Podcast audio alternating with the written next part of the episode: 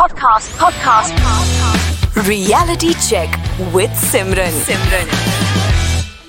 हाँ जी किद्दा जी मैं हूँ सिमरन लाइफ में ना हम सब सक्सेसफुल होना चाहते हैं बट बहुत कम लोग होते हैं जो कि आपकी इस खुशी में खुश होके इसके पीछे की आपकी मेहनत को भी समझते हैं बट वहाँ पर ना मैक्सिमम लोग आपको सक्सेसफुल देख के यही कहते हैं वाह यार क्या किस्मत है बट वो ना ये भूल जाते हैं कि किस्मत भी उन्हीं की काम करती है जो खुद से काम करते हैं वरना खाली बैठे बैठे किस्मत वाला जादू तो होने से रहा है ना सो नेक्स्ट टाइम जब आपको किसी को कंग्रेचुलेट करना हो तो उनकी मेहनत को अप्रिशिएट करना ना कि उनकी किस्मत को fair enough right Podcast. Podcast.